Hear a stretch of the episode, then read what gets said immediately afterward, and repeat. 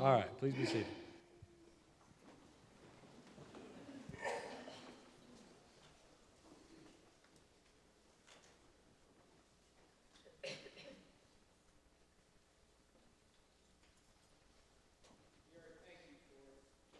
us in our song service this morning.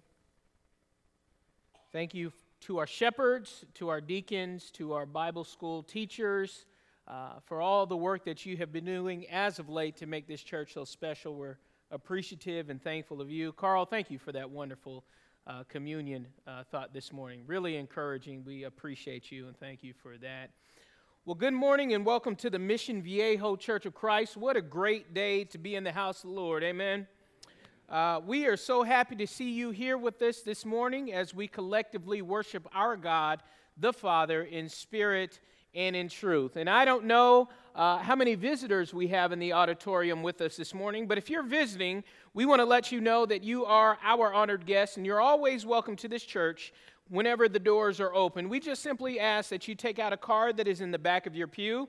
Uh, fill that out. We've got a box in the foyer that you can put that card into, or you can pass that card to me or to one of our shepherds. We'd love to have a record of your attendance so that we can invite you back out uh, to this church because I don't think you'll find a finer church in all of Mission Viejo, and I really believe that. So we are excited to see you here this morning as we start a uh, new sermon series which we have entitled uh, Advent. Now, if you stay up to speed with the liturgical calendar, the Christian liturgical calendar, you actually know that Advent started last week.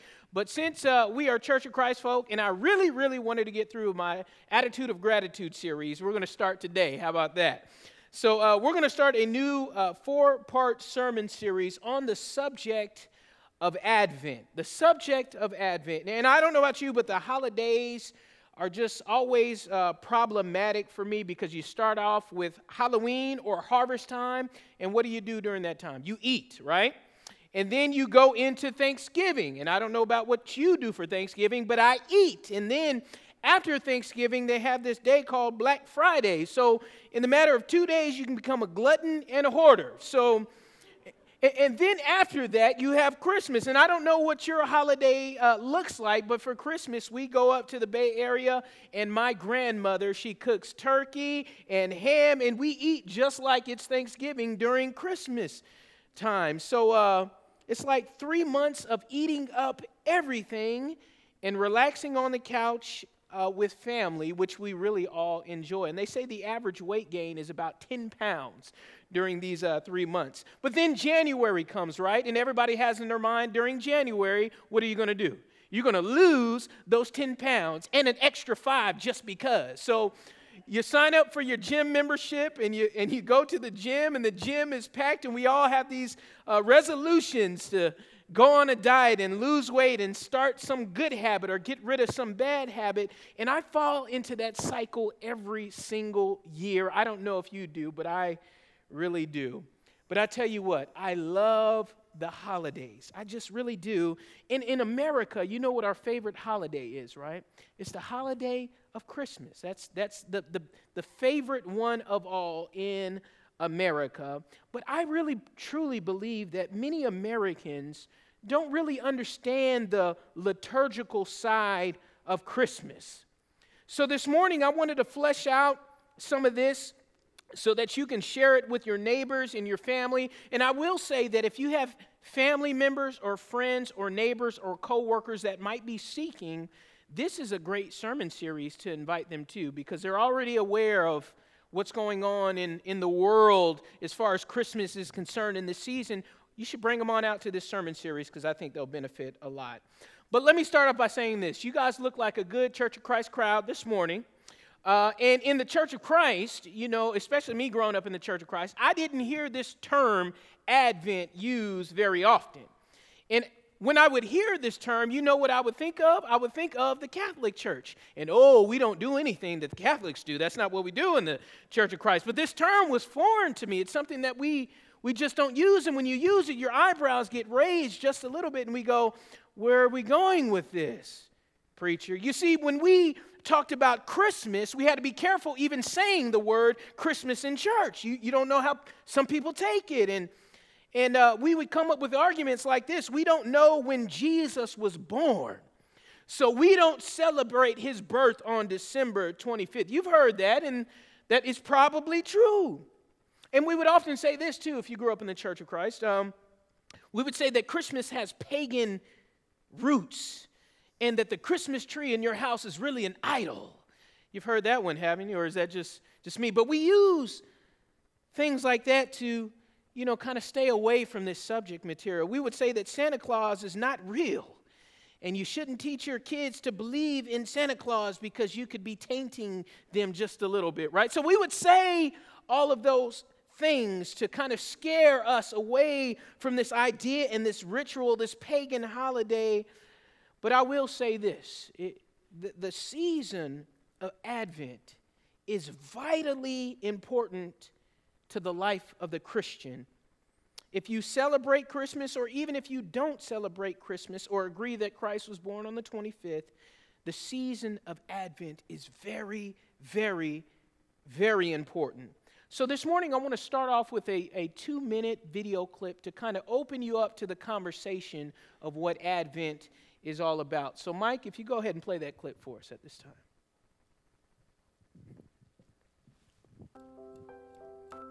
Waiting the action of staying where one is. Time passing, expecting something to happen until one day it does. Advent is a time of waiting, of hope, of anticipation. God tells us in Galatians that when the fullness of time had come, God sent forth his Son. Advent is the church in waiting the church's yearly reminder each December of what Christians worldwide anticipate in the days before Christmas.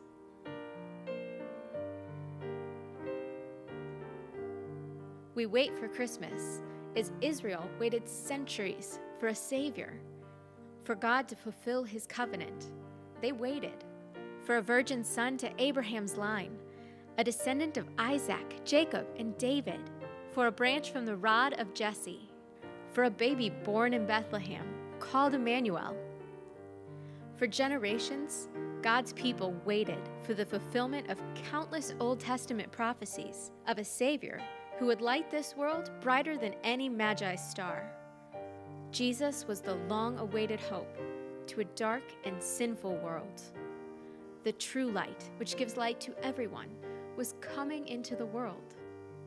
As Christians wait for the light of Christmas, the four Advent candles are lit with each week's passing, and blue decorates the altar to receive our King with hope.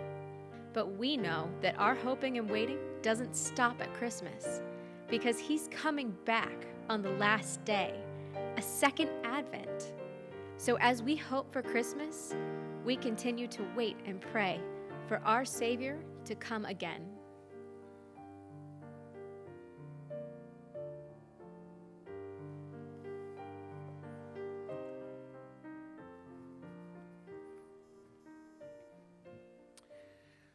Thank you, Mike, for that. Well, I just really appreciate this, this concept, this idea of Advent. And I think sometimes we lose out on this whole idea because we stand opposed to Christmas or not, or uh, some people uh, don't celebrate it or do celebrate it. Sometimes I think we, we kind of lose this idea of thinking about the second coming of Jesus Christ. We celebrate the first coming and that he came, and because of his coming, he did some transformative work in our lives. But we also can't wait for the second coming. At least I can't.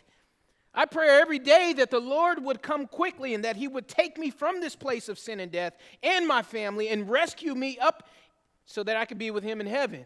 I'm excited about that day. So when I think about Advent, that's what I, I think about. So uh, in review, I just kind of want to touch on that just a little bit. And like I said, I don't know where you come from. I don't know what your history is when it comes to Christmas. I grew up in a church context where you better not have a church, uh, a Christmas tree in the church building. You, you better not uh, do that. Some of you grew up in a different way where all of that was okay, but wherever you fall in in the spectrum, I just want to set, shed some light on this, this idea of, of Advent. So, from this video, we saw that, that Advent is a Latin word that actually means coming or arrival.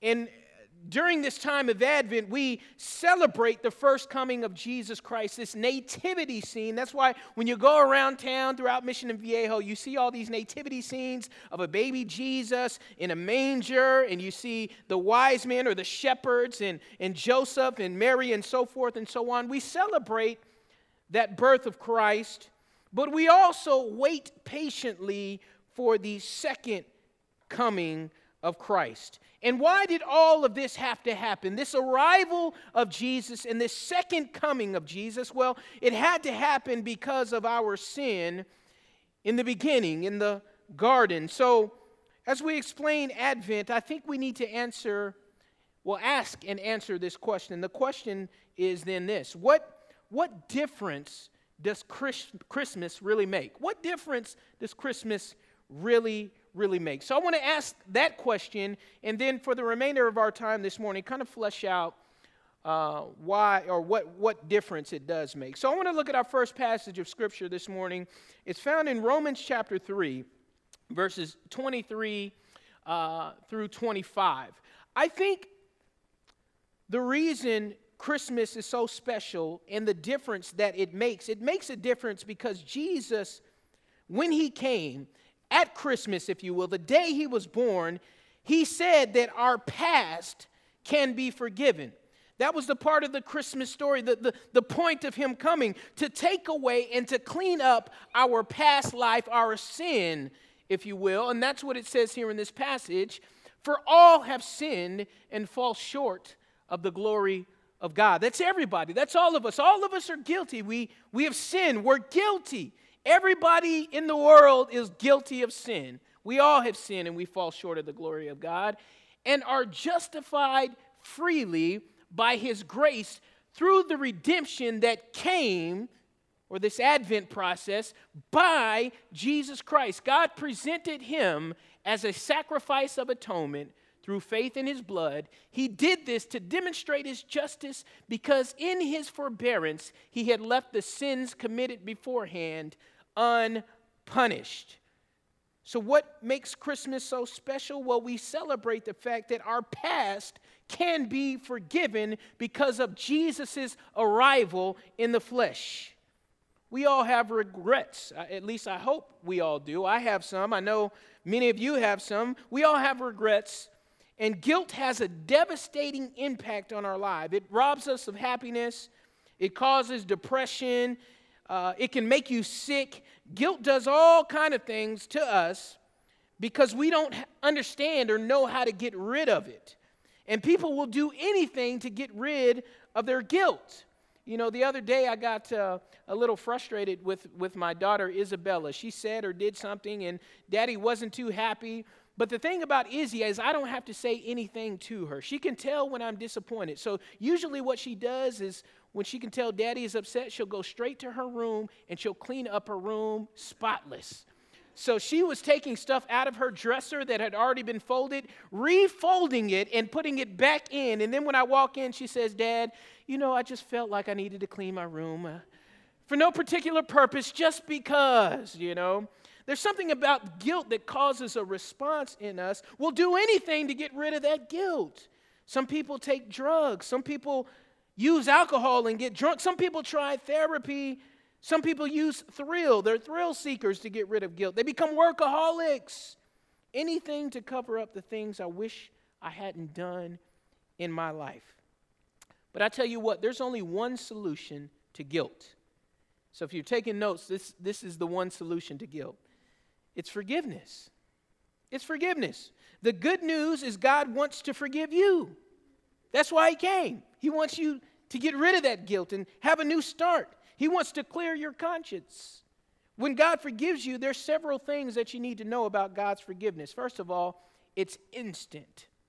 Did you not know that? When you give your life to the Lord and you ask for repentance and, and, and you ask the Lord to forgive you, He forgives you just like that. No strings attached. It's all over. It's like it never even happened. It's instant. You don't have to wait through a long period of waiting or anything like that. It's just gone right away. What else? It's undeserved. You never earn it. You can't work for it. You can't beg for it. You can't bribe God for it. It's undeserved. And another thing is it's complete. Uh, the Bible says when we confess our sins to God, we give them to Christ. God says, Their sins I will remember no more. And that's one of the most amazing verses that I think that I read in the Bible that God can forget. God is all knowing, is all powerful, but the Bible says here that God will forget your sins and remember them no more. Isn't that a mind blower? That's, that's something that confounds me. So every time that I make a mistake, when I go to Him in prayer and ask for forgiveness and I repent, He says, That's not there any longer. Oh, I wish people function that way. But we just don't, do we? I heard someone once say that uh, we can be like elephants. We, we never forget when someone hurt us or sinned against us. But God says, I forget all of those things. That's right.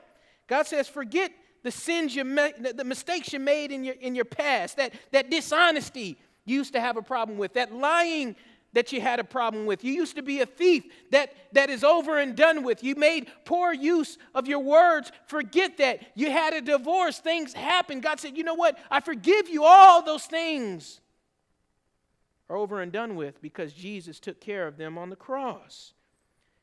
He says, Don't sin any longer and go forth and handle the Lord's work from now on.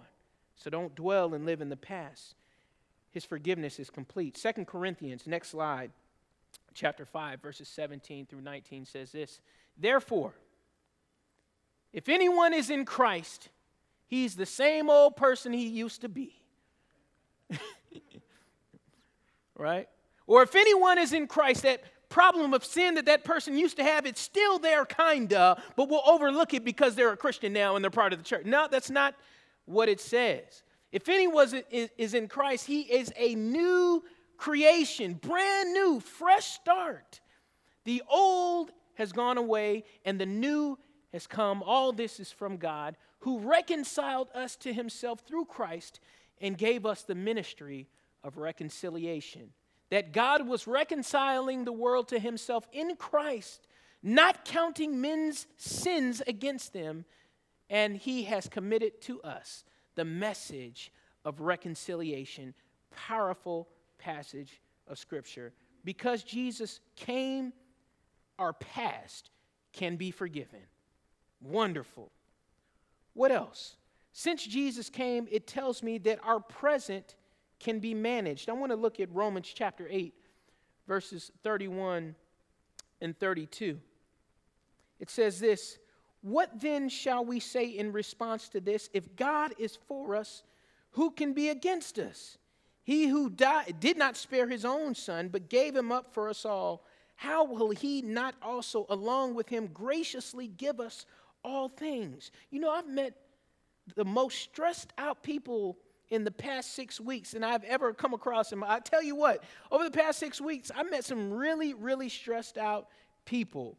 Um, I don't know if it's the economy, maybe it is, but gas prices are down now. We don't have much to fuss about anymore.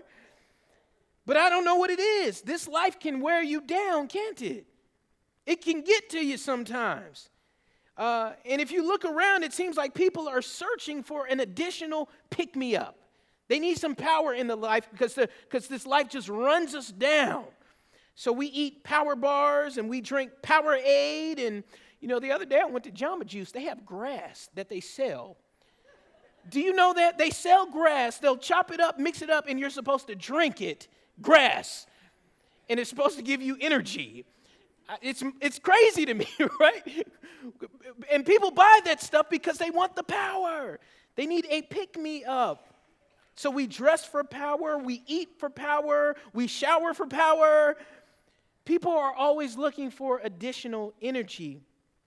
And I heard someone once say, I'm sick and tired of being sick and tired. The good news is that when Jesus came over 2,000 years ago, he presented us with principles that will help us manage our problems in our life in the present. Jesus said, I came to give you life and to give it to the fullest. I want you to have an abundant life. And that's why I don't understand why some Christians are always looking so grumpy and mean and upset all the time. like they've been raised off of pickle juice. And I, I just don't understand why when Jesus said, I came to show you how to live. So when I see Christian people, I hope to see people that have smiles on their faces, that live victorious no matter what the circumstance is. And you know this passage very well, Philippians chapter 4 and verse 13. I know what it is to be in need, and I know what it is to have plenty. I have learned the secret of being content in any and every situation, whether well fed or hungry, whether living in plenty or in want. Verse number 13.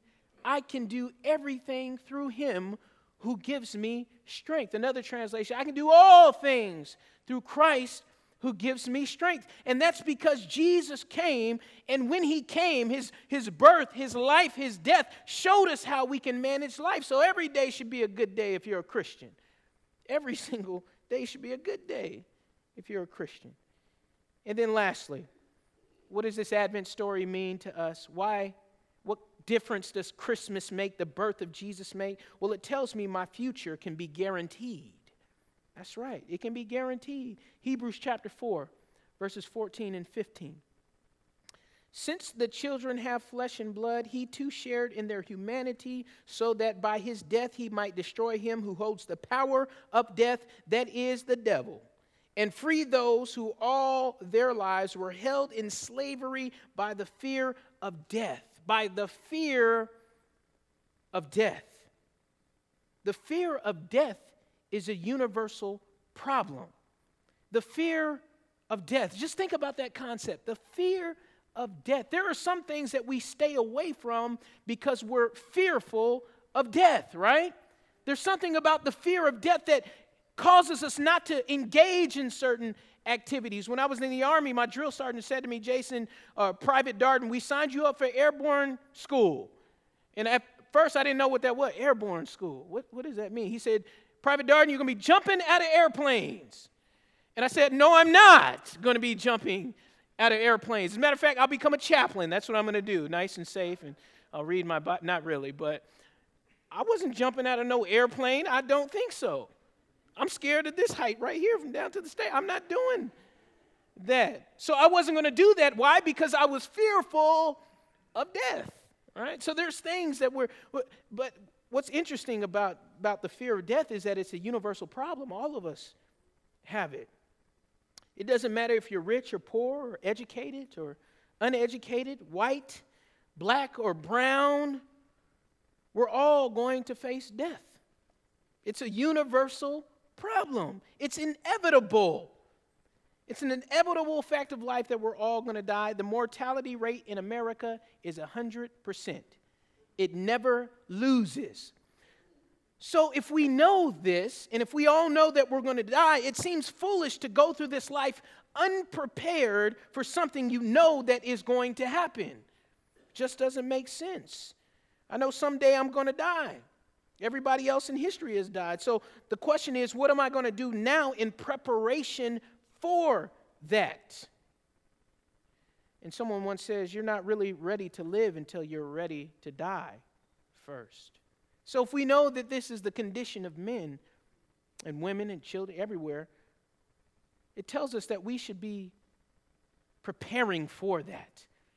And I understand and know the greatest insurance policy for death that you can ever have is the man Jesus Christ. When he came to this earth, the Bible says he defeated death. So, how do you make certain of what's going to happen on the other side? The Bible says it's appointed unto man once to die.